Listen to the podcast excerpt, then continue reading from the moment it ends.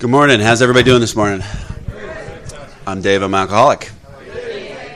Uh, as always, a little administrative stuff. The 50 50 is going to take place after the next break. So if you need a 50 50 ticket, buy it on the next break because as soon as we start the next session, we're going to do that raffle. And uh, you guys know Barefoot Bill? Where is he? He's over here. Barefoot Bill is another big book thumper, and he's an AA historian, and he put he's offered to donate a series of his tapes too, throw it in there. So we're gonna have three tape series raffled, and then we'll do the big cash.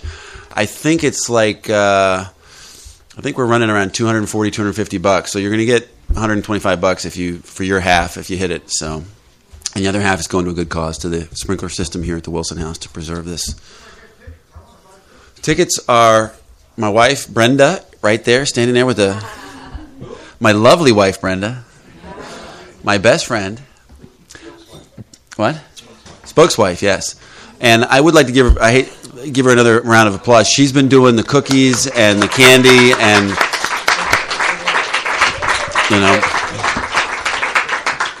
And even though they're not here, I think we should give uh, for those of us that are married and have kids, you know, and for example, my mother is watching my kids you know, I know there's a lot of people here that their spouses are watching their kids and stuff. Whoever's watching your kids, your dog, your cat, whatever, we should have some gratitude in our heart because without them, we would not be able to be here. So let's give them a round of applause.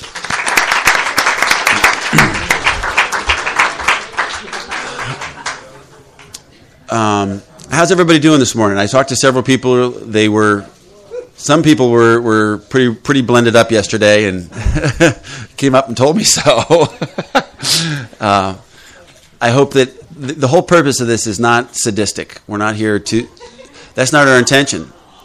But that agitation that you guys feel really is the true message that, that this weekend was designed to draw out of you. It's like it's like a bad tooth. You know, you go. You, nobody wants to go to the dentist. Nobody likes. Well, I mean, you might like your dentist, but nobody likes to go to your dentist because it hurts but there's such a relief when you finally get that bad tooth pulled. And the, the, abscess has been there for a while. All we did was poke at it a little bit, and now it's your opportunity to take out to fill in, put in your own filling. You know, and with the help of God, you can do that. Um, before we get started today, this morning, I thought we might just get quiet because I know there is some agitation. Everybody's kind of, I can sense there's an energy in the room. So why don't we just get quiet? and We'll do a little meditation, and and uh, and then we'll uh, say a quick prayer and start this thing off.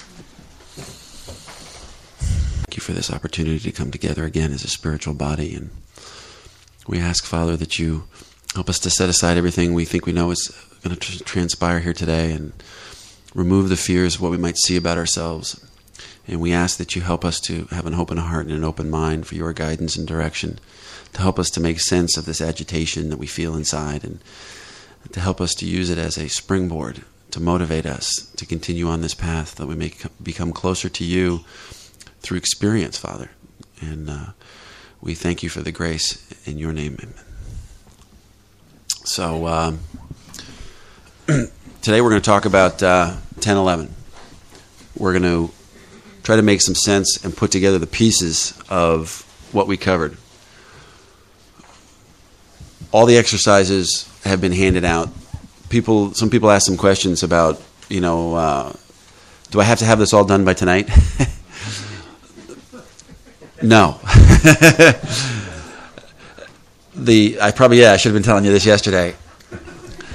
I thought I did tell you yesterday, but you know, some, lately I've been finding out what I think I say and what people hear are two different things. Um, those exercises are to be done at whatever speed you feel in your heart you need to do them.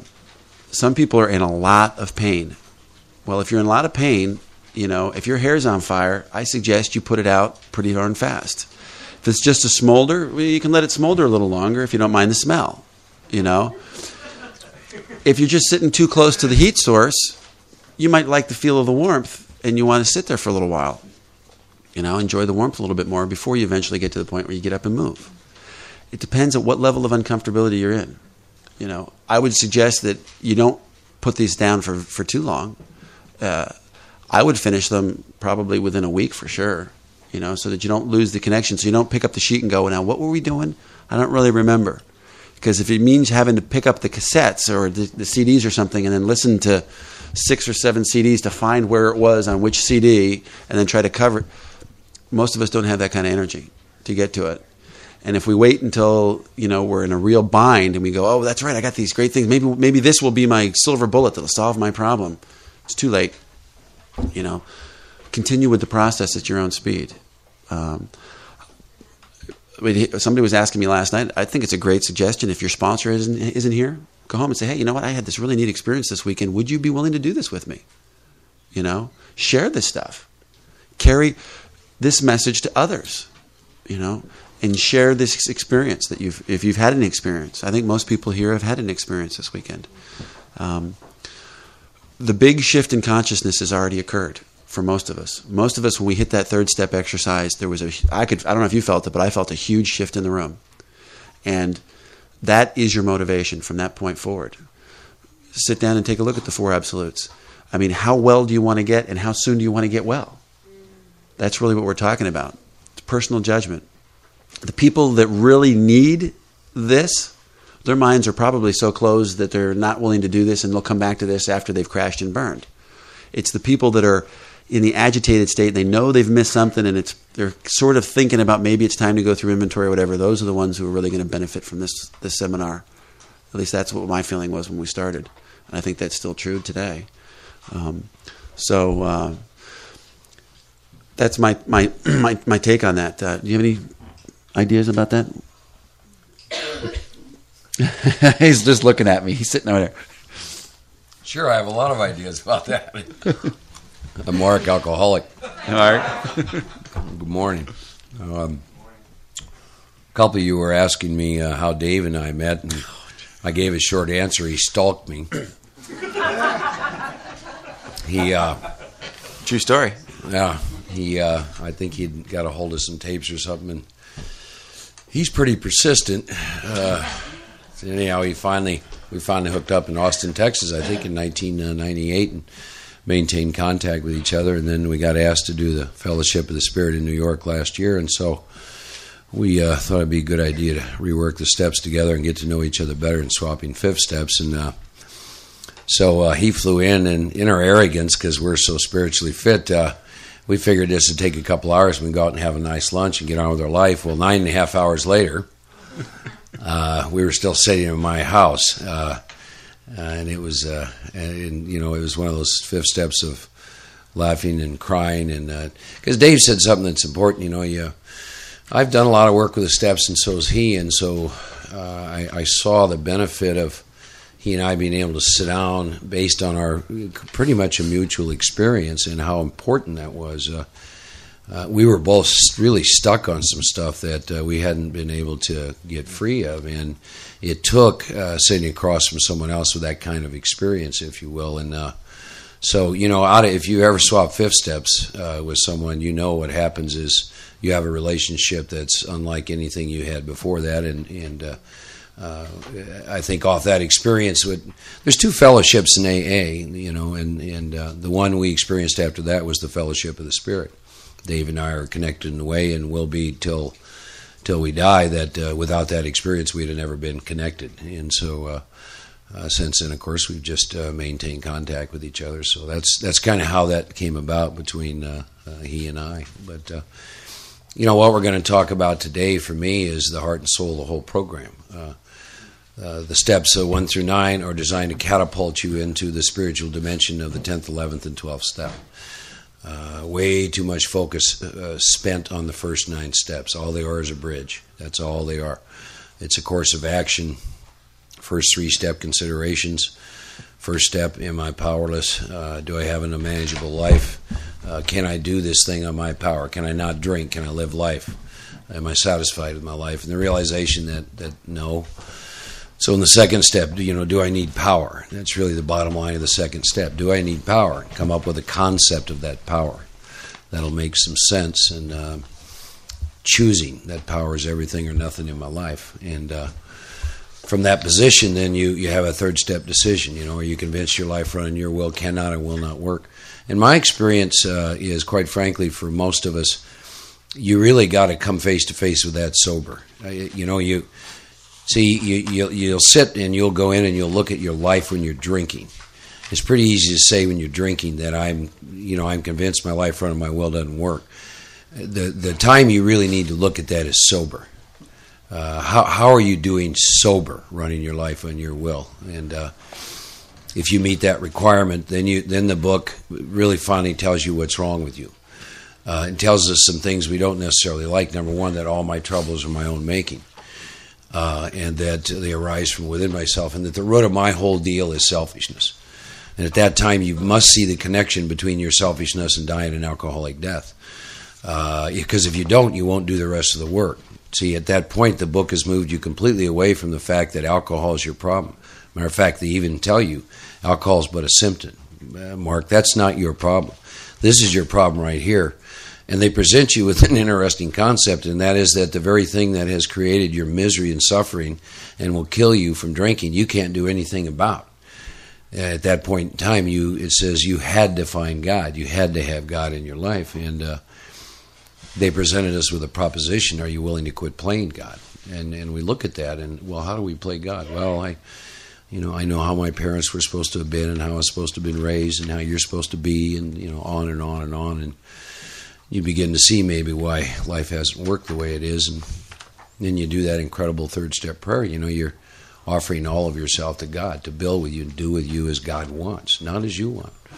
Uh, you know, it's kind of like for me, I guess, for 36 years of my life, ran around in self will, and you hit that third step, and it's like, God, I really appreciate it, but you know what? I'm, I'm resigning here. It's just, I'm done. It's, I'm glad you let me romp around for a little bit doing my deal uh, just hit all the walls I want to hit. So uh, from here on out, uh, I'm your guy. Okay, uh, that's kind of the way that that goes. Uh, it's like I said for me, the third step today is very humorous. I I'm going to make a decision to turn my will in life over to that which is my will in life. So it's it's kind of kind of that thing, and then then you get to the nuts and bolts. I'm going to face and be rid of that which has me blocked from God. I mean, Dave's made the comment about getting closer to God. Well, of course, closer to God is an illusion.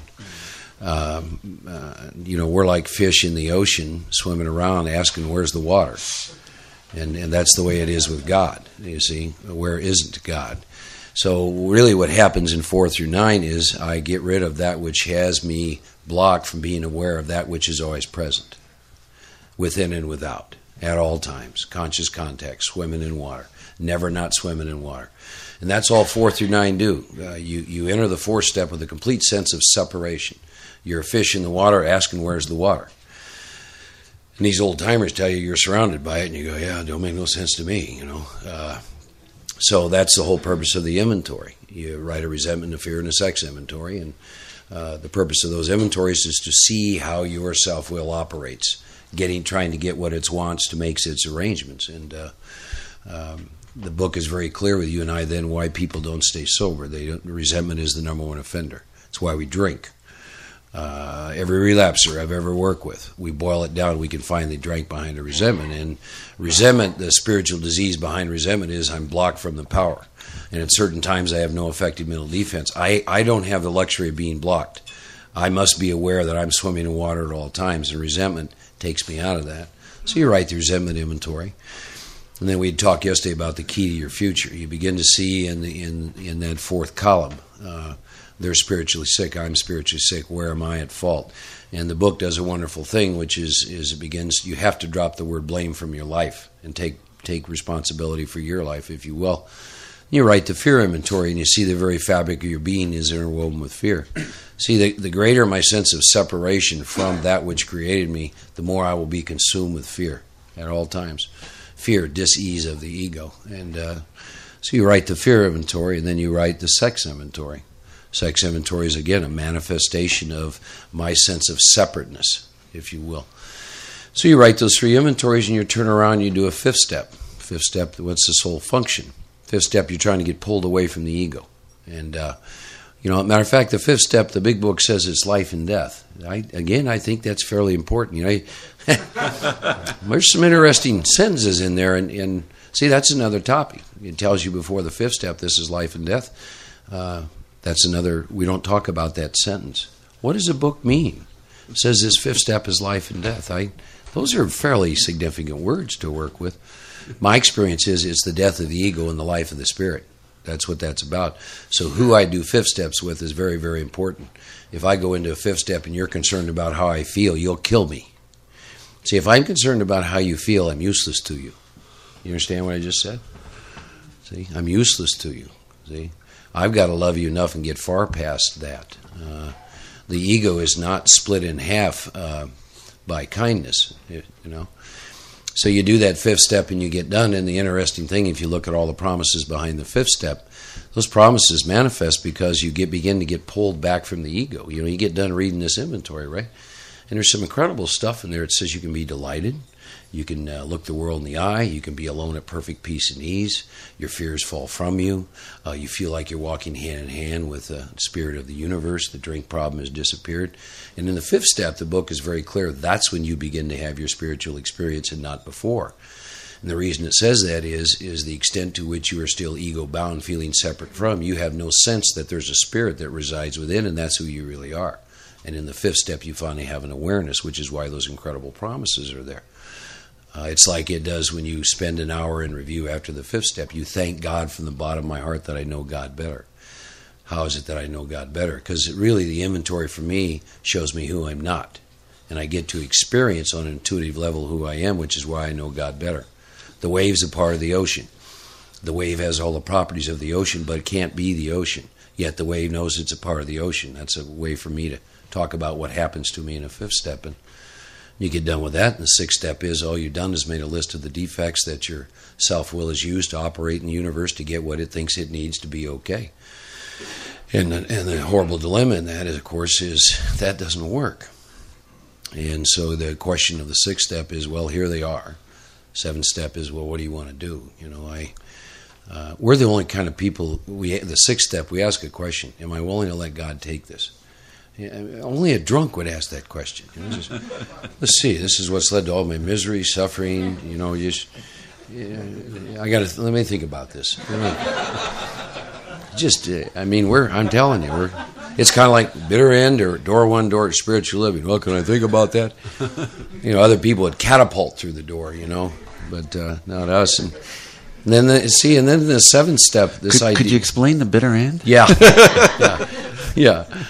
You know, in the seventh step, you're offering all yourself to, to God, good or good and bad, and uh, that's that. Call it the asset liability line, but basically, it's just take all of me, and because uh, uh, at that point, that ties back into your third step.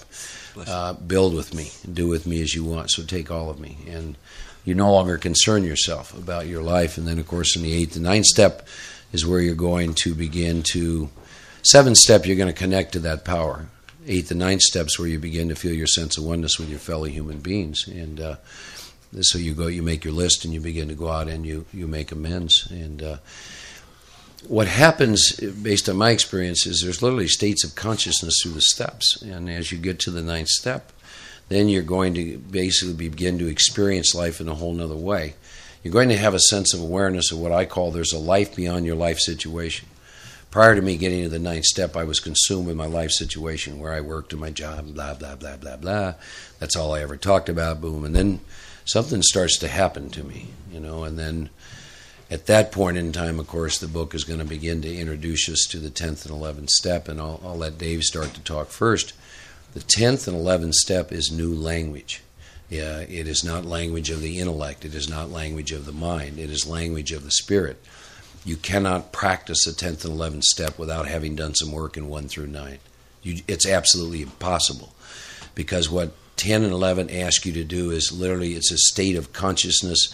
It's things that will arise from within you that you cannot produce uh, and, and i'll talk more about that. And so 10 and 11 are practices to let me be aware of the fact that i'm co- constantly surrounded by the water i.e the power the power behind the name right uh, and and to stay in touch with that. You know, uh, incredible thing. So for years, my first ten years in AA, when I wasn't making this a way of life, ten and eleven, I realized now were words none of which I could practice.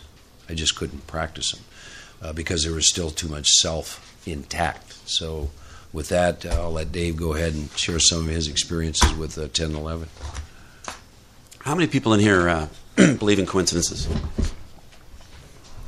I used to. had way too many things that I can't explain, you know, and, and it doesn't really matter whether you believe in them, don't believe in them, whether they you've it's your experience. You know, Mark started talking about uh, the, how we met, and it, it's funny. I, I, really did stalk the guy. Um, what happened was uh, I, I uh, listened to some of Mark's tapes, and uh, he and Joe Hawk, and and and I'm a tape junkie by trade, um, and it's uh, it's helped me dramatically. I really believe in there's a ministry in in the, in the tapes, and I belong to a tape of the month club, and so I get a, a fresh tape because I travel a lot and no matter where, if I'm going to go to work, whether it's to the military or, or, to the airlines, it's an hour and a half in the car. You know, so there's a tape. So I, I literally in the front seat of my truck, I have a case of tapes. That and and when you get to become a tape junkie, which I'm not advocating, uh, you hook up with other tape junkies. It's just like dealing, you know, and you start you start trading tapes, and it's like, oh wow, hey, I, I, got this great set here, and you start loaning each other tapes, and then you know, and it's a great source for resentments, you know, because who the hell did I loan that set of tapes to? They never give it back to me. I got to get that back, you know, and um, uh, how to get off on that tangent? anyway. Um, because I had a prayer and meditation life, one morning I was in, in prayer and it just came to me, you got to go find Mark Houston. I said, okay. And I thought about it for a little while, and it came to me again, and it came to me again. And I, I've learned in my life that coincidences pay attention to that little inner voice. And uh, I'd been doing some workshops, so I started talking to the people that I that do the taping. I called Glenn, I called several other people, and and uh, said I need to track down Mark. And everybody said, "Well, we don't know where he is. He, he's disappeared. You know, Mark. If you know Mark, he just he moves. He moves a lot." And uh, and it was at a stage in his life where things had happened in his life, and he he explained it to me when I finally tracked him down. Is he went on a walkabout. He put all his things in storage, and God sent him to go be with his mom and, and do some things in his life. And and um, uh, he was out doing his deal. And uh, when he resurfaced, and I, I gave up after that point. I just I put the word out and I let it go. And I'm talking probably a couple years later. Uh, somebody says, "Oh yeah, you're still looking for Mark? You know, I got a new email address for him. Here's his email address."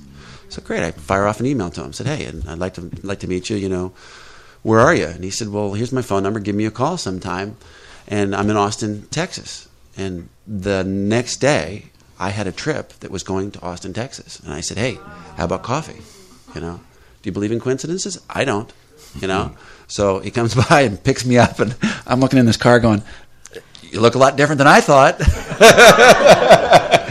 you know, and we went out and had coffee, and and uh, and the rest is history. It, was one of those things where you meet somebody and you know you're on the same path and you connect. There's just that that connection. And uh, the same thing happened with uh, a mutual friend of ours, uh, Chris Raymer.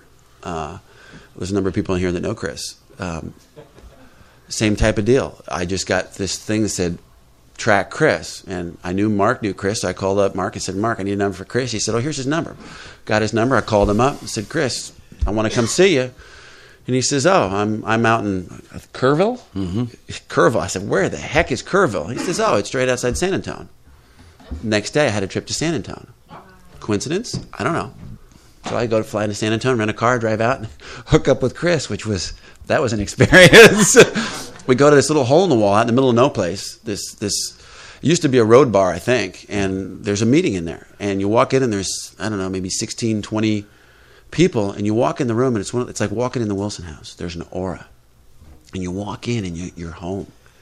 And they start talking about the meeting, and, they, and, it, and it's thumping. It's big book thumping. Only it's not big book thumping like they're trying to prove something. It's this is what we're doing in our lives, and we're changing. And it, they're talking about God, and you're going, "Whoa, this is so cool." We call them pockets of enthusiasm, you know. And so it became ever more apparent to me that wherever I go, you have to create that which you crave. Create a pocket of enthusiasm. Um, everybody, at least I, that I know of, eventually you get on a little bit of a horse and you start, you know, talking to the old timers like they don't know what they're doing. That's not the deal. The deal is leading by example. This is what it's done for me in my life, and this is how I've changed. And the people are like moth to a flame. They just come, and you create that which you crave. It's, it's a wonderful spiritual experience. Listen to the little voice that's in your heart. If you've had a little voice go off in your heart this weekend that says, you know, I should probably start a women's group. There are no coincidences. But I don't know what to do. You got the big book, you've got spiritual experience, you've got an, a God that is all powerful. Think about that. All powerful, can do anything. You got tapes, you got access to any kind of tapes. I'll send you whatever you need if you need paperwork for email. I got reams and reams of stuff. There's the support you need. All you have to do is get beyond your fear and listen. And if you're like me, you'll get those little nagging voices, and they don't go away. They just get worse. And if you think you're making them going worse, going away, you're just submarining them. They're going to come back and get you. Um, Twelve steps. Mark talked about how people focus too much on on four through nine.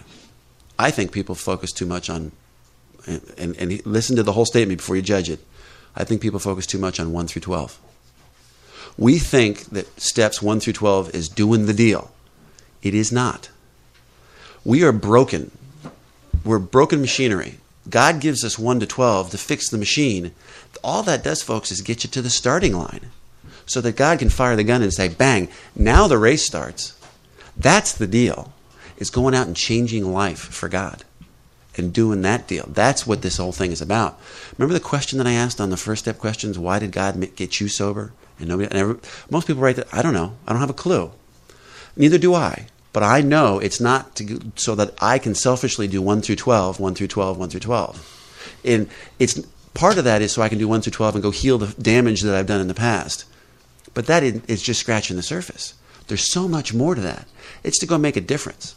When you're dead in the ground, nobody's going to care whether how much money you made, that you spent that extra time at work, you know, and you got that extra. Nobody cares the legacy is left in the lives that you've changed. Did you did you make the world a better place? You know, that's what's really going to make a difference. Um, would you rein me in? I keep getting off sure. on these t- tangents. Uh, um, Mark, alcoholic. Uh, yeah, you know, these weekend things are are a great time to to have some new experiences. I was, uh, we all really came up here this weekend uh, I think, for Dan and Helen. Where Dan and Helen? Raise your hands. Yeah. All right. Okay.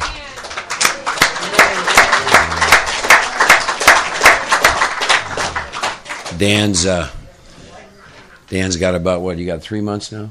Yeah,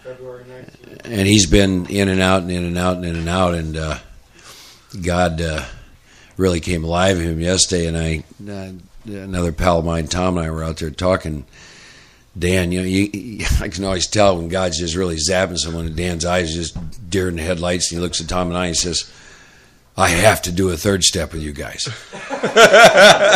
you know, and, and so Tom, being the selfish drunk, one, to talk to me. Said, We'll be back in just a minute. Okay, I got to talk to Mark. So we leave, you know, Dan standing there and his eyes, and, you know, I mean, he's vibrating. And then, so Tom and I go talk, and we come back. So we come in here, three of us sit down and, and, and I do a little bit of the, the review and the third step and and then so we hook up hands and we say the prayer and Dan's saying this prayer and he's got my hand and he starts bawling. Of course, you know he's he's from New York and tough macho male and you know he and he can't control this. And he, he, yesterday he was sitting there during the process and he he's crying and his hand you know by the time we were done I didn't know if I had any bones left. You know, he just, and he's just sitting there crying crying and crying, you know. And so we get we get down to that third step, and then you know, here's the three of us, three grown men, all kinds of crap going on. Here's Tom and he and I, and the power of God was so strong in him. I'm telling you, we may as well just had a white tent over us, you know. And I thought to myself, well, I ain't going anywhere till this guy lets go of my hand. That's obvious. so he finally lets go of the hand, you know, and stuff. So this morning I'm talking to Helen, who's been in and out and in and out, and she's out there this morning, and and God came alive in her, and she finally had her first step experience and realized that she, you know, God must be in her life, or she's never going to get the deal. But uh, that's what's so wonderful. But you know, for the rest of us, really, what goes on is, you know, the impact of this weekend is what are you going to do when you leave here in your daily life, from the time you get up in the morning till you go home, and uh, you know, with your family and at work and, and everything else. And that's really what the all the steps are really designed to do. And the tenth and eleventh step are the disciplines, if you will, that uh, allow us to practice all of the all of those kinds of things, not just in AA. There was a time in my life where my life was very fragmented. Uh, had work here and AA here, and somewhere in the middle of this, it just all blends, and you you begin to practice being present to the moment. And uh, really, when I think of ten and eleven. Uh, and all the disciplines and practices, really, what they're about is, is ultimately demonstrating love I went on a weekend retreat with a, a monk and a priest probably four years ago. It was funny because there was me and another drunk, and then there was uh, two nuns and five priests. So it was an interesting mix. And uh, uh, he gave us a spiritual exercise at the start of it, and he asked that we remain silent. And me and the other drunk were the only two that could practice silence for two and a half days. But here was the exercise. He he asked us when was the last time we'd been to a funeral. So we all shared that, and he took one guy in particular, and the funeral he had been to was a man who was about 40 and he was married and two kids, successful business. And so he made him describe the funeral. You know, a lot of people there, and he's up there. And, and then he started asking questions. He said, uh, Was his wife in the casket with him? And I said, No. Were his children in there? No. Was all his money in there? No. You know, and, and at the end of it, here's what he made us sit with for two and a half days. He said, Well, he said, Here's my question what did he leave behind that had value? He said, I want you to sit with that for two and a half days. So we sat with that for two and a half days, and and uh, of course, obviously, I think what came to me was real simple: is is what he left behind were the lives that he touched because he demonstrated love. That's what he left behind. That's what we leave behind. Mm-hmm. So you do this work so that, in essence, you get to practice that. See. So 10 and 11, you get to 10 and 11 when it starts to happen. I'll talk about uh, 10 step, a new language, you know, this thought, the idea of I'm going to finish amends, uh, brings me to step 10 and, and, begins to use some interesting words. It says, I'm going to continue to take this personal inventory. It says, I've entered the world of the Spirit. Uh, you, you, could take that sentence alone and meditate and, and you know, God, what does that mean? What does it mean that I've entered the world of the Spirit? And my next function is to grow in understanding and effectiveness. And in terms of what? Well, I have an awakened spirit now, so I'm going to grow in understanding and effectiveness about going through life with this awakened spirit and, and allowing the spirit to influence and guide my life. And again, uh, I'm going to say this 10 11 is completely new language designed really to speak to the spirit and then they begin to give you some tools to practice with. One of them is watch. Watch for what? Selfishness, dishonesty, resentment, and fear. You've heard Dave say this. You could take the word watch and work with that for six months to a year. One word. What are you doing? You're watching yourself. You follow me? And you're watching yourself for this selfishness, dishonesty as you go through the day. Ask God to remove it at once because you're watching, you're starting to be awake. You're realizing what really begins to happen in 10 and 11 as a result of the work, and you get taken to this, is you're, you're beginning to experience your life and watch your life situation. But you no longer are so involved in your life situation, if you, if you will. Ask is another spiritual practice of the 10th step. Ask, ask, God remove it. Turn is a spiritual practice when your mind starts yapping at you. You know, uh, there's a, a, saying, you know, where uh, eagles gather where the mind goes turn, get that force, that force of self will away from yourself. Uh, turn to someone that you can help. Then you begin to get what I call the 10 step promises. There's four paragraphs in the 10 step in the big book. Most of the time, the only paragraph I ever hear talked about is the first one. I don't hear the other three talked about. And so here's the 10 step promises love and tolerance of others is a code. You all know what the word code means? It basically is it's a way to live. You can't practice love and tolerance of others as a code of life with self will intact. It's absolutely impossible. You just can't do it. Uh, then the sentence says, I've ceased fighting anything or anybody, dash, even alcohol. Imagine being able to live that. Ceased fighting anything or anybody, dash, even alcohol, right? And then it talks about you've been placed in a position of retaliate. You recoil from alcohol as though it's from a hot flame, because what? You've been restored to sanity. It goes on to say that, and by the way, you didn't have anything to do with that. It was a miracle. It was a gift. It was just given to you, right? Uh, and it talks about, is this your experience? It says the problem's been removed. Uh, I think uh, Rick introduced himself the other night in the meeting here as a recovered alcoholic. It's because the problem, one day at a time, has been removed. That's why he says, I'm a recovered alcoholic. What was the problem? The spirituality the big book talks about. Because the promise of the big book is when the spirituality is overcome, I straighten out mentally. meaning the obsession, my mind taking me back to a drink, has been removed. That's done one day at a time. And then the 10 step talks to you about okay, now we've done all this, it's easy to rest on your laurels. My deal with laurels is what I did yesterday is what I did yesterday. I woke up this morning and today is a whole new day. I can't rest on what I did yesterday, let alone a year ago. So I begin to do the things necessary on a daily basis to be in fit spiritual condition. And uh, book reminds me that I'm not cured of alcoholism. I'm given what? A daily reprieve based on fit spiritual condition. Here's the trap about the God issue, and that is that it's not God's responsibility to keep me in fit spiritual condition. It's my responsibility. There's a spiritual law at work. God won't do for me what I'm supposed to do for myself. I set my alarm clock. I get my feet on the floor, as Big Frank says. Uh, seven days a week, 365 days a year. Uh, uh, disciplines, disciplines, right? God will not do for me what I'm supposed. My responsibility to stay in fit spiritual condition, not God's.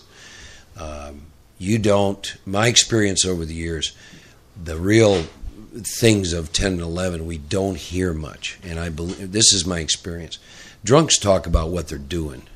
So i think there's reasons we're not talking a lot about 10 11 at great depth because i don't think it's being practiced. You know you pretty much for me when i'm back and i'm not traveling or whatever 5 a.m is just the time i get up. Uh, and i do that seven days a week. And the first hour of my day is devoted to me spending time with that which created me. And uh, beginning with some prayer and beginning my current meditation practice two times a day for 24 minutes. Uh, I've been doing that for almost 12 years. Uh, why do I do that? Because that's what my book says I'm supposed to do to maintain fit spiritual condition. And the book goes on a little further in and says, there's a prayer. How can I best serve thee? The vision of God's will. How can I best serve thee? Thy will, not mine, be done. It says, These are thoughts which must go with me constantly. It says, I can practice my will along this line. 10th step for me has become about what I call the line of the will, God's will, the line of the will. You do the work in 1 through 9, you die the death of self will, and now all you are is a manifestation of God. The line of the will arises from within, and all during the day, what you're doing is, is you're watching to see when you drift into self will for brief periods of time. Call it flip flop, call it what you will. But you begin to watch yourself. You get off track, ask God at once to remove it, back on track, line of the will all day long. It's in the 10th step. It says God has all knowledge and all power. And, uh, uh, and then the 10th step says you have a new sixth sense. I'll, th- I'll throw out another topic for you to bring up in your meetings. If they ask this question, who has a topic? You raise your hand and say, I'd like you to share your experience with operating with your new sixth sense. Of course, they'll look they'll look at you like you're nuts, but it's very real. It's fourth dimension. It's your spirit. You know, it's fabulous stuff. You know, I could talk for hours on end about this new sixth sense that was awakened in me. Uh, so there's there's the tenth step is an abyss of spiritual practices that you could do till the day till the day that you die. So go ahead. Thanks. Um, I want to read you two quotes. One's by Emmett Fox. It says, Your destiny is really in your own hands because it is impossible to think one thing and produce another. That's what Mark was just talking about. What we hear in the meetings is what people are doing. What's even worse, what we don't hear very much in the meetings is what people are doing as well. It's the real, particularly with any time, if you've got more than a year or two in, under your belt, there's something that, that, that my sponsor taught me, and I'll teach it to you, and that is that you must and there are no musts in AA, right? But here's a must for you that'll save your life. You must learn to bleed on the tables, is what he called it. What does that mean? If you've got a problem in your life and you got some time, your ego's attempt to kill you and get you back on the bar stool is to be not is not share it. You got this image to uphold. Hell, I've got a couple years of sobriety. I'm looking good. I got a couple sponsees. No, what you have to do is go to the meeting and share it. Does that mean that AA becomes a dumping ground? It does not. You, you don't just walk in and dump your problem and say, I feel better, and walk out. AA is not therapy for a buck. You'll hear that in meetings. Well, AA is just great therapy. Just it only costs you a dollar. It is not. Where AA has become a dumping ground, and it's not what it's about. What you owe to the group as an old timer, if you will, if there is such a thing, is to walk in, share your problem, and then come back to that group the next week and say, you know what, guys, remember that problem I shared that I was devastated? Several of you gave me some great advice. And here's what I did with it. I went and I did this step, I did this step, I prayed these prayers, I went and made these amends, and look what God did for me in my life. You want to change a meeting? Watch what that does. That is bleeding on the tables. I've tried keeping that stuff inside, and it nearly killed me. And I've seen it take out, I can't tell you how many people I've seen it take out 5, 10, 12, 15 years of sobriety. Bang. And you start talking to them, and there's usually a theme. They start stop going to meetings. Always they stop talking about what's really going on in their lives. And they started the stuff they were sharing was not the truth. They knew they were living a lie and they just couldn't live up to it. You know, I've had people with a lot of time. I mean, 20 years come to me and they'll, they'll whisper. They'll say, Can I talk to you for a minute? I think maybe they want to make an amend to me or something. They've done something wrong. What, would you be willing to take me through the steps? I've never been in through the steps before and invariably their butts falling off. Their whole life is, is their their wife's leaving them. Their their job is about to lay them off. They just lost their 401k and through a some get rich quick scheme in the market, and now they're finally willing to take. And they've they've been carrying this stuff for months and months and months and months and months, and they haven't been able to share it because they got an image to uphold. Our mental contact conduct by hour by hour thinking produces specific conditions that may be thought of as the weather of our soul there's a spiritual barometer. When you're out of whack, you need to get it in line with the will. Because remember the fog I talked about? 10 and 11 are the tools we use to start our day, to go through our day, and to end our day with a review. And if your spiritual barometer is out of whack and, and, there's something going wrong, the fog comes up. You know, and I use the term. I my experience is what what Mark says that you can't get closer or further to God. I talked about that about drinking most people don't relate to it. And the reason I talk about getting closer to God is because that's what most people's concept is. It's really an awareness. The whole idea about that when I say closer to God, I'm talking about becoming more aware of the presence of God that has always been there in your life. But a lot of people look at me and they go, I still don't quite get it. What do you mean, awareness of God? If they've experienced it, they know a little bit, but they, they can't duplicate it. All that awareness really is, is getting into the moment when you can get into the moment, you're aware of your surroundings and God will appear. That's how you get that awareness. And then life becomes like a walking meditation. As you're going through your day, if you start to feel agitated, your, your, your barometer starts getting out of whack, you can get back into that, that sense, that meditation. Believe it or not, I'm going to quote Bruce Lee. the past is an illusion. You must learn to live in the present and accept yourself for what you are now. When you lack flexibility and agility, you must make up with it with knowledge and constant practice. So here's what the alcoholics do. Oh, I need knowledge. Knowledge, knowledge, knowledge, knowledge, knowledge, knowledge, knowledge, knowledge, knowledge. Help, help book. Give me another self-help book. Give me another set. We're looking for a spirit, spiritual silver bullet. That's a pill that we can take that's going to get us this enlightenment. Why aren't we willing to do the work to get there? there is a price to be paid for conscious contact with a higher power. And that price is discipline. Alcoholics are defiant. We don't it goes against our nature. The, what does not what the part of us from my experience that doesn't like that discipline is my ego because my ego knows that if I start doing this practice, my ego will die. It has to die for me to be in that conscious contact because it means I'm going to be in the present moment. That's where the struggle comes from. So everything about my alcoholism, my disease, does not want me to do prayer and meditation. Because my ego's sole function is to get me back on the bar stool.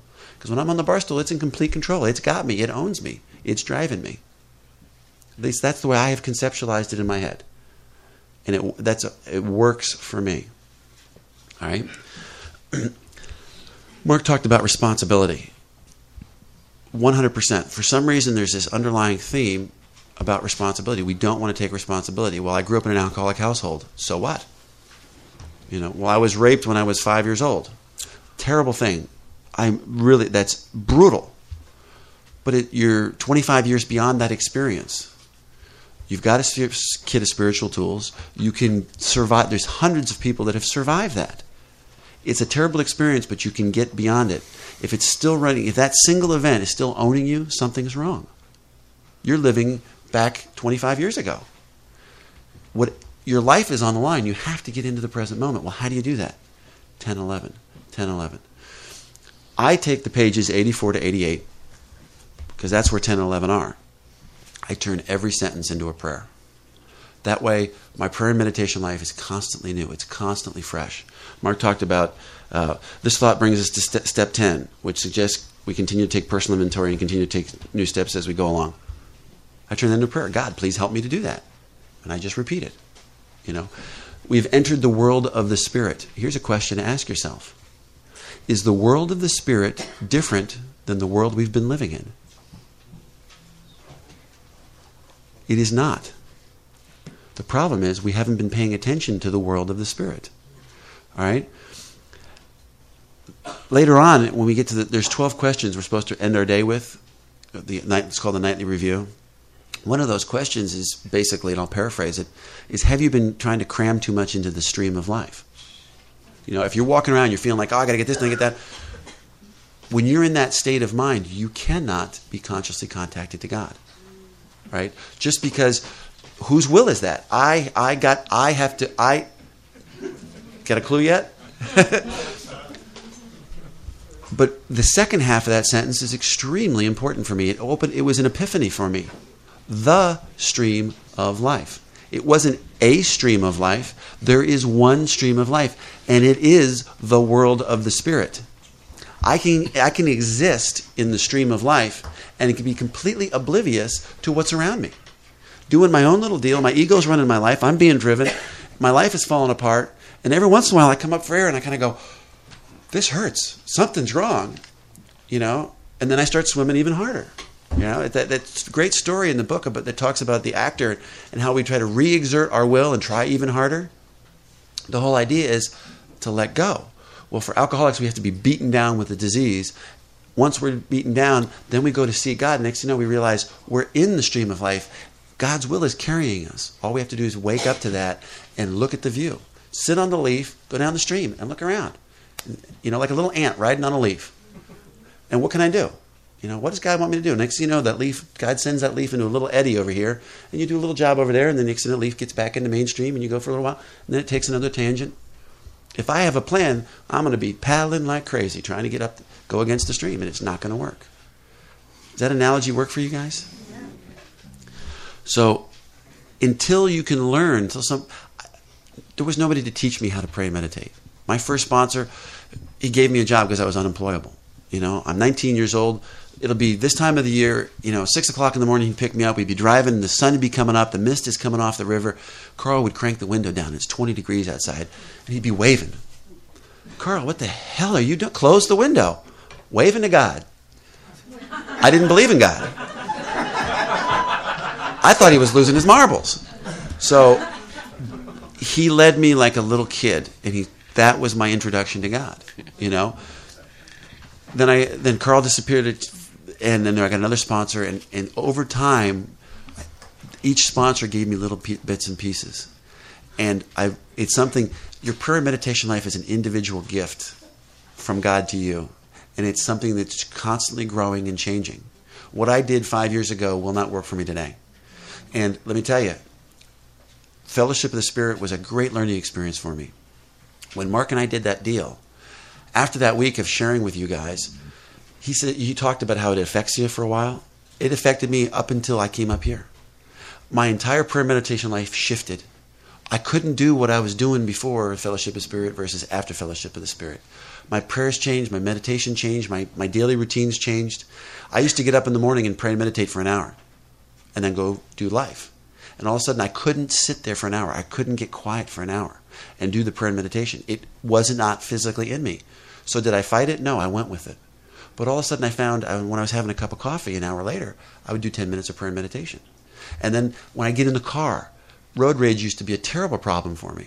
And, and this Buddhist guy suggested that maybe when you, before you get in the car, you say a prayer. When you get out, you say a prayer. So I, I would force myself, before I hit the key, to spend 15 seconds and meditate. Just get quiet and envision myself driving without getting angry, without cutting people off in the slow lane. My God, driving in the slow lane. All right? Takes 15 seconds. And when I get to where I'm going, to stop, turn the car off, and before I bolt out the door, you know, it always agitates me because I will be out the door and have the doors locked, and my wife hasn't even undone her seatbelt. You know? That's just, my hair's on fire. That's my life. No, I need to slow down. I turn the key off, and before I even take the key out of the ignition, spend 10 seconds. Thank you, God, for getting me here safely. S- Music has become huge. I've got this, the Prayer of Jabez on a CD, and it's all songs. Uh, I'm listening to the Mormon Tabernacle Choir, if you can believe that. I'm singing hymns as I'm driving down the road. It's just different. I thought Mark was nuts. One time I heard him on tape, and he's talking about driving down the road and just getting so overwhelmed with the power of God that you just start to weep and you can't drive anymore. And I'm driving down the road the other day, and tears, they're pouring out of my face. I'm in a military uniform. and cars are pulling up. You know, now everybody looks at each other as you're driving down the highway. what are you looking for? I have no idea. It- it- particularly guys, it really cracks me up. They think they're going to get a date or something, you know, They're checking out the babes, like, oh, hey, honey, like she's really going to pull over, you know, and give you a number. But I was okay, just tears running down, and people, you know, they're looking, and people are, when you're in uniform these days, people are beeping and they're waving, and they're, they're saying hello, and there's mm-hmm. kindness and compassion, and they're looking at you, and they see, it's just joy. It's There's a difference between weeping and crying. You know, Mark talked about those guys saying the third step prayer. I guarantee when it started, it was crying on his part. I guarantee by the time he finished, it was a weep. It was just the joy and love of God that had come into his life. That's what 1011 is for me on a daily basis. You get going down that path, and it just envelops you. It becomes part of your life. There's certain key words that trigger me. Love and tolerance of others is my code. All right, that love is a key word. It tells me to go from page 84 back to page 83, where there's the nine step prayer, the nine step vision exercise that I gave you guys. That it says, So we clean house with the family, asking each morning in meditation that our Creator show us the way of patience, tolerance, kindness, and love. When I hit that word love, it says, Up, don't, go for, don't forget the nine step prayer. And then I think about my family.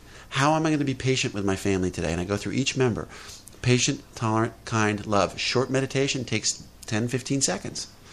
I do the just for today at that point.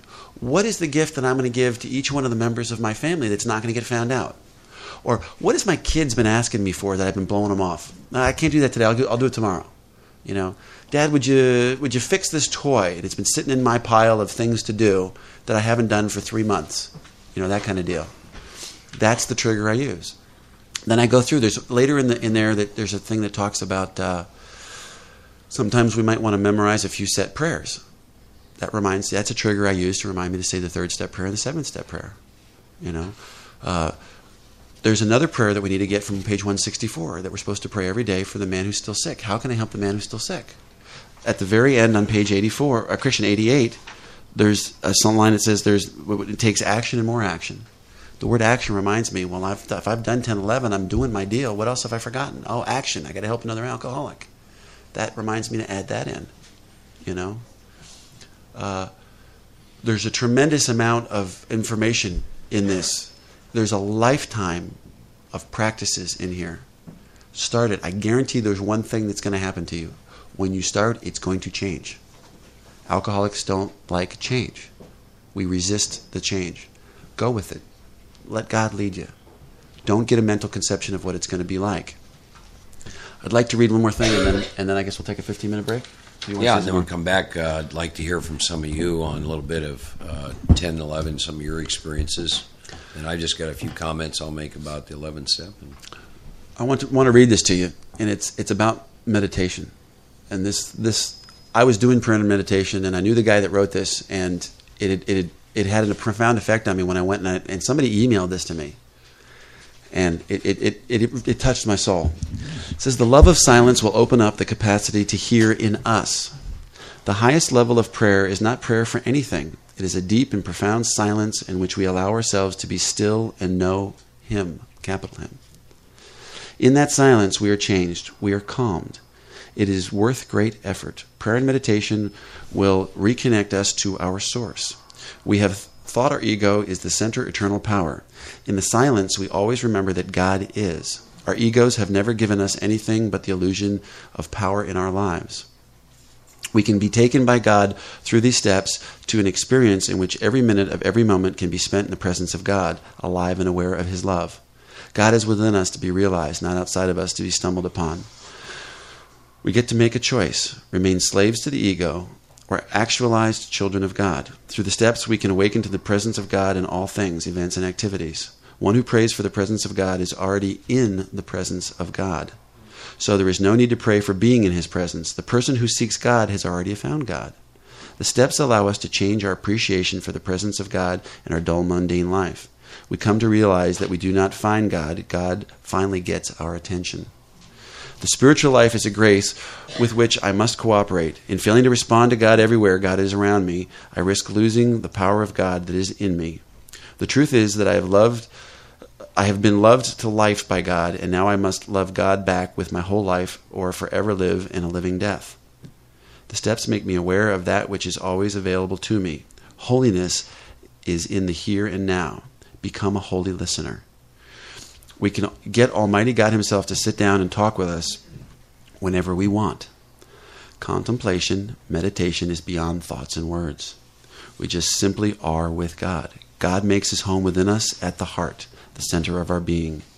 Daily constant work with the steps in prayer and meditation will have you always at the edge of new mysteries, joys, and experiences of which you have never even dreamed. Our answer is always still more spiritual development. If we take the action, then God will give us grace and reveal Himself to us. The Big Book says on page 45 the main objective of this book is to enable you to find a power greater than yourself which will solve your problems. We don't have to worry about solving our problems. All we have to do is take the action to seek God. God will solve all of our problems. Take God seriously. Don't take yourself so seriously. Do you know who wrote that? Mark Houston. Changed my life.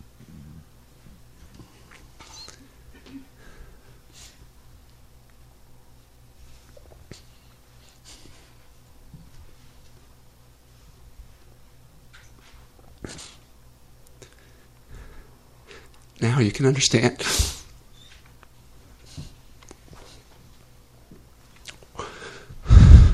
Why, when God tells you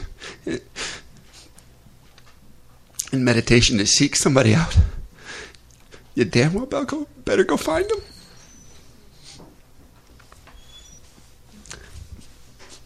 I can't tell you the changes in my life, my family's life, everybody that I work with in AA, in work, like everywhere. My whole life has changed because of my experience of God speaking through other people.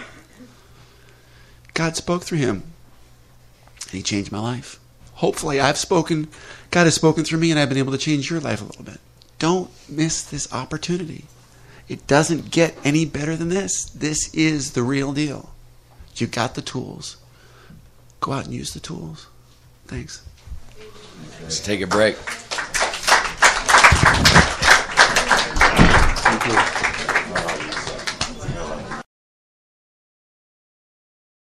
Done for us. Last session. We're, we guarantee we will be done by noon. Uh, what we're going to do is, uh, oh, on the break, I had several people come up and talk to me. Uh, I'm sorry. Oh, I was. We are going to do it at the end. Um, the uh, several people have come up to, to, come up to me and talk to me about agitation and fear and how they're stirred up. Here's the deal: you are carved in the palm of God's hand. He's got you. That is your safety net. It would be absolute cruelty for us to come up here and stir you up like this and show you truth and then just say, "Sorry, see ya." We have given you the tools. You've got the big book, but more importantly, your reliance, according to the big book, is not on anything human. Your reliance has to be on God if you're going to survive. So basically, all we did was fled you. We just kicked you out of the nest. That little nest, you know, alcoholics are the only people that'll fall into the pit and then want to decorate, you know? you know, I always love to make the analogy. It's, it's like, it's like we're, we're sitting in a cesspool you know, and it's nice and warm and cozy, and, and the water's right up to about here, and we're watching those big logs float by, and we just want somebody to stop making waves. That's all we want. Well, the water's getting higher. The water's getting higher. So that's all we did was just turn on the water. It's time to get out. It's time to get better. You know, um, there's a beautiful person that's sitting in this room with tears streaming down their face, and it wasn't me that I'm talking about. Um, and they came up to me at the break and they said, "Would you please do what you talked about last night? Would you please do a love light meditation?" So what we're going to do is we're going to start out with a love light meditation. Going to hand it over to Mark. He's going to make a few comments about 10, 11, and then it's your it's your workshop retreat till the uh, until it's time to go to lunch.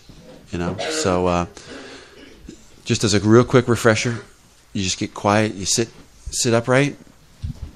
If you got a spare tire, make sure you get it up out over the top of the belt. Speaking from experience. All right. The key to imagine is imagine a bright light. If you have to, look at a light bulb for a second. Get that dot. Imagine the dot at your belly button. All right? And then I'll talk you through from there.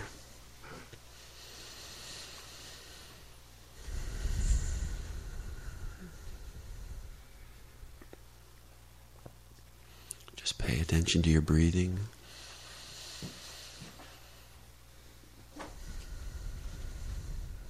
And imagine the love inside you. It's getting bigger. And it's going towards your head and down your legs until it wraps your entire body with love. And you feel it hit the walls as it fills the room. And then it reflects off of everyone in the room back to you.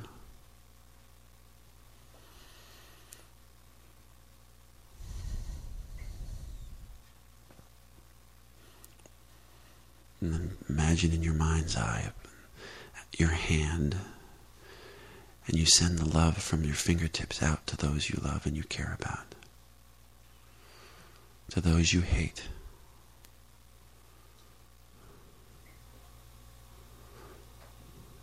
Send the love back to God. And He sends it back to you.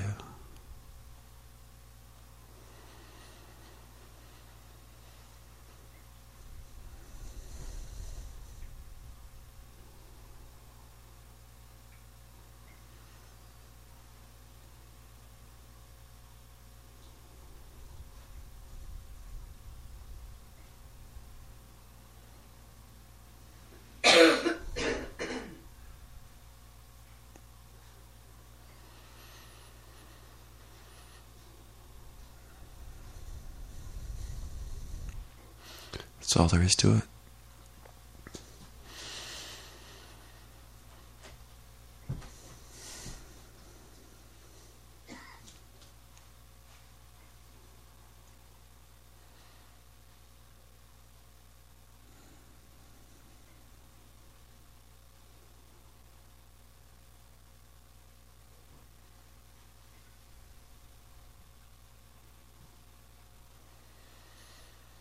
Should be able to feel the presence of God. I do that several times a day if I'm agitated, doubtful, indecisive. If I hate, if I'm angry, especially if I'm feeling hurt, if the traitor's in my life, I have to send the love because I have to unlock my heart before I can go to the other person and unlock their heart. Remember, you hold both keys. That's the deal. Let me turn it over to Mark. Uh, Mark, alcoholic. Some things uh, I wanted to mention. Um, the experience of the experience is more important than the explanation. So when you leave here, I will encourage you not to speak about your experience. I'd encourage you to sit with it um, and and make your prayer a prayer of uh, God. Uh, what would you have me do with what came to me over this weekend, and let that come from within you. Um, but don't talk about it until you have a sense it's okay to talk about it. Uh, a lot of what uh, happened here, Dave talked about we're a spiritual body, so a lot of what happened here uh, is not of your conscious mind, if you will. So um, consider that and don't don't talk about it. Your ego want to talk about it. I can assure you. Uh, but um, my experience is you're better served if you don't. Uh, you'll know when it's okay to talk about it, but there's each and every single person here. Um, there is something, uh, a course of action that I believe God will have for every one of you, uh, and let it arise from within you and point. You. Some of you, it's going to be amends. Some of you, it's going to be reworking one through nine. Some of you, it's going to be really doing some work with ten and eleven. Some of you, it's going to be uh, being more present to your family.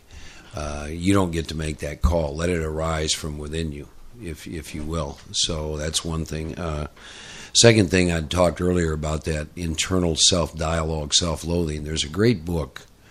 Uh, if you struggle with that, called The Spirituality of Imperfection. Have you ever heard of that? Uh, the gentleman wrote the book, uh, Not God. You familiar with him? Uh, I can't remember his name right now. Yeah, uh, I had the uh, good fortune of having dinner with him in Detroit last year, uh, and he wrote the spirituality of imperfection, and uh, it really speaks to the alcoholic. To to uh, you know, we're very broken when we come in here, and uh, but it's a fabulous book. it was very helpful to me um, in stopping that internal self talk.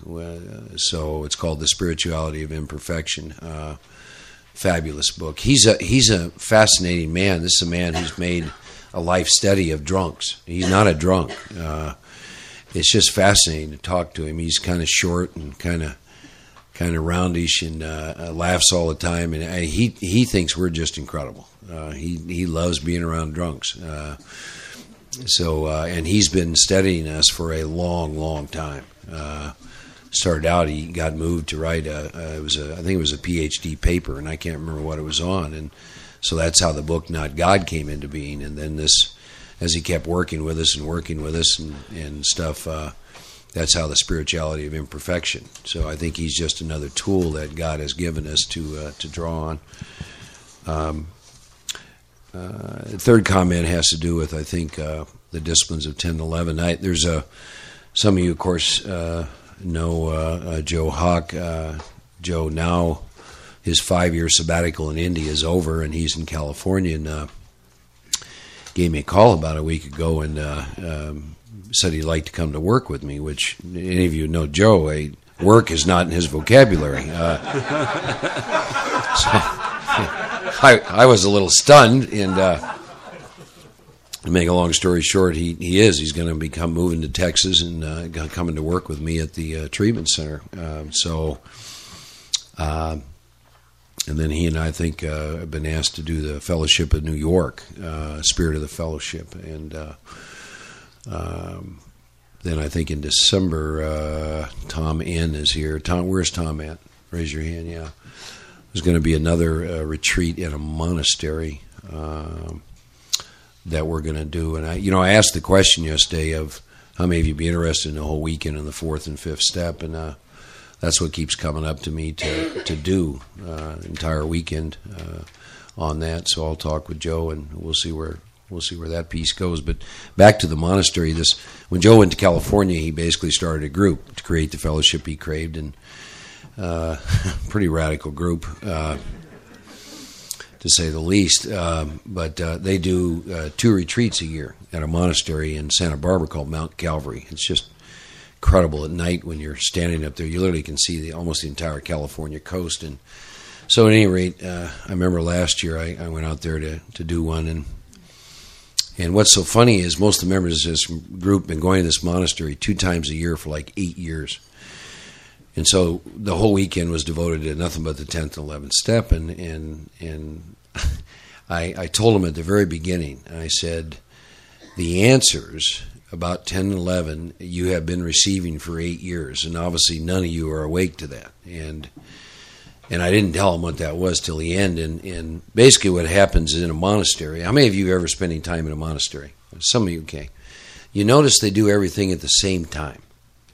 They never they never deviate, and uh, I, tell you why they do that. Uh, uh, I spent some time uh, w- working with some of the rule of Saint Benedict, and Benedict was a saint and who died and, and really is responsible for a lot of Western monasticism. And what he realized is that the human being was so full of defects that that without some kind of imposed discipline, uh, that human being could never come to know God. So when he set up the monasteries, he set up doing things at the same times. Uh, you get up at this time and you pray and meditate. At this time you eat. At this time you work. At this time you study. And he did that so that uh, what happened over a period of time as a result of doing that, when human nature, being what it is, or sloth comes up, you are it is such a habit. The discipline is such a habit that you're going to do it even if you don't want to do it. And uh, that's what I told the uh, the drunks up at that monastery. I said you know, you've had this in front of you all the time. And so what you have to do is go back into your home and duplicate that in your home. And I told you, I get my deals 5 a.m. I just, uh, I like getting up in the morning. Uh, I'm not a, I'm not a night person. And as I begin to do that, that has stood me in good stead because in times in which I've gone, my life situation, for example, um, has uh, changed and, and, and it impacts you uh, in spite of what's going on, those disciplines stay intact for me. I still get up at the same time. I do the prayers, I do the meditations, uh, I work with the tools throughout the day, do an evening review, do an evening meditation. So uh, I would encourage you to, to, to do that. You know, it's like I tell people, well, what's the most important relationship in your life? And they go, well, God. And I said, well, then how much time are you giving God? You know, you uh, if if you gave your wife or your children, if you have them, if if you gave them the amount of time you gave God, what kind of relationship would you have with them? Well, not a very good one. So it's like, okay, see, if you want to know what you believe in, look at your actions. In my first ten years, my actions told me that the relationship with God was not very important to me. And from that point on to this point, my actions tell me that the relationship to God is very, very important to me. See, because here's what my truth is. I when I was about 15 years sober, I was given a talk. And what I shared from the podium was that uh, there's times where I'm scared to go into a grocery store. Someone might say hi or something. I and uh, so this this guy that long time sober was sitting out there, and he was sitting next to some young whippersnapper with about two years, and the guy turns to the guy 30 years sober and he says, boy, I hope when I'm 15 years sober, I have a better program than that guy. And the guy of the 30 years turns to him and looks him dead in the eye and he said, Let me tell you something. He said, That guy probably truly understands why, how much he needs God. He's so terrified of life he can't even go into a grocery store for God's sakes. So, see, that that's my truth. You know, uh, I'm the kind of guy that I don't know why. I, I, I just quite often, I wasn't equipped to do life here unless I am so centered in God. And, uh, uh, life terrifies me. It, it just and when I get centered in God, then I can do then I can do this thing called life. And I think that's true of every drunk I've ever met. You know, uh, Carl Jung talked about that. Of um, in his experience of working with us, his sense is that we had a deep and abiding spiritual thirst, which we must answer, and if we don't, we'll go drink. And uh, my personal experience is there's only two things that ever quench my thirst. One is a lot of God, and the other was a lot of whiskey. Um, but you know, I certainly have tried many other things in between, uh, all of which were short lived. So, um, you know, I do what I do because I like the effect produced by it. Uh, you know, uh, the love of God that that has shown up uh, that I that I get to experience is beyond beyond anything I could imagine, uh, and I I would wish all of you to you know to have to have that experience to uh, to know that all is well regardless, uh, to know that you're always in the water, to know that you're loved, uh, to understand that so much of all this is a mystery, and to stop figuring that out, and uh, to get real, real involved in your dull, mundane life, the holiness of your dull, mundane life. Uh, one of the exercises I give people around the 11th step is find God in the pots and pans. Of course, they go, what? Yeah, find God in the pots and pans. And really, it's back to what Dave said is I'm trying to get him to understand that holiness is in the moment. Uh, holiness is, is in the moment. Doesn't matter what the life situation is. Doesn't matter what you're doing. See, the ego is concerned with doing, right? Do, got to go here, got to go.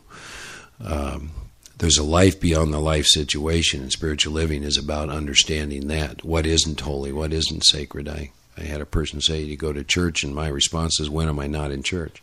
When am I not in the presence of God? Uh, are you asking me if I go uh, on Sundays to, to some religious practice? Yes, I do that on occasion. but uh, when when am I not in church? You know, what isn't of what isn't of God, and you begin to awaken to that, and it causes such a huge shift in your life. You know, you uh, you develop a sensitiveness to life. You know, this has been a, a fabulous weekend for me. You know, you're um, the spiritual thirst and hunger in in all of you is just phenomenal, and uh, uh, God, as I've come to experience God, I'm sure is very very well pleased. Uh, you know, uh, you have uh, I have felt well loved here. I mean, what a what a what a what a deal we get to experience. You know, we're babbling, tongue chewing drunks, as, as Chuck C used to say, and, and you know we get to show up and do this kind of thing. We get to get to experience love for each other and go through life sober and and uh, uh, you know so many changes and begin to be an agent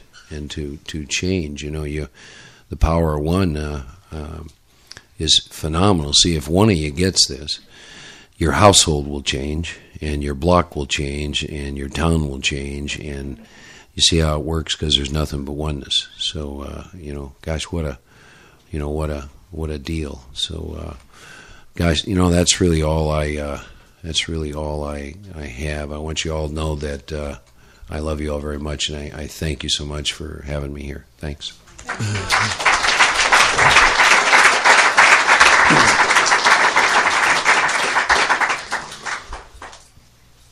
Why do we do this?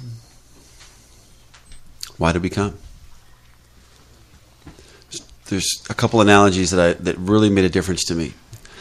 One of them is sitting right over in that fireplace. When you take a log and you roll it out of the fire, what happens to it? It's on it's burning, it's glowing, but over time it slowly starts to die. But you take that log and you put it back in the fire, it almost immediately comes back to life. Same thing happens. You take a log that's not burning at all and you put it near the fire, and magically over time it just radiates out and it'll catch on fire. All right? The other analogy that I like to look at is us as rocks. We're the logs, and the reason we come up here is to get close. We're to get back in the fire so we get us rekindled. But I like to think of when I leave one of these places that I'm like a rock. You know, you take a rock and you put it out in the sunlight of the spirit, and then that, what happens? The rock gets hot. And anybody that's lived in the in desert climate realizes that what you absorb that sunlight, it, it gets hot during the day, and then it'll radiate heat all night long. You know, we're the same way. We get around each other, we go through the steps. The sunlight of the Spirit comes into our life and it charges us up. When we're hot, we go out and we help start carrying the message. If we don't recharge our rock and get back into the sunlight of the Spirit, over time, the heat's coming off. Every time we're working with a sponsor, they're sucking a little bit of heat off. Uh, excuse me, sponsee, they're sucking a little heat off of us. We got to keep going back into the light to get recharged, get refilled back up. Don't let your rock sit out in the cold too long. Get it back into the sunlight of the Spirit. And it's an endless source. All you need to do is get in the sunlight, it'll get you back. You know, we hear in AA all the time one, what I consider one to be one of the biggest lies floating around Alcoholics Anonymous. We just don't drink one day at a time. That's not what the book says. On, uh, on page 16, second paragraph, it, say, it says that we have to live spiritually. We have to have faith 24 hours a day in us and through us, or else we perish, we die. That's what this program really says. Big difference of just not picking up a drink. Just not drinking is not good enough for us. We have to have faith, which means in order to have faith, we have to demonstrate the faith in us and through us to others. That's why I do these weekends. If one person changes their life, it's worth all the money and all the time and all the stress of coming up and doing one of these deals. Because it wasn't really me that did it, it was God. I was just listening to that little inner voice. You know? 12 and 12. I want to read two, two quotes and then we're going to turn the meeting over to you and it's yours. Um, we go what? Flip it? Yeah, flip it if you want.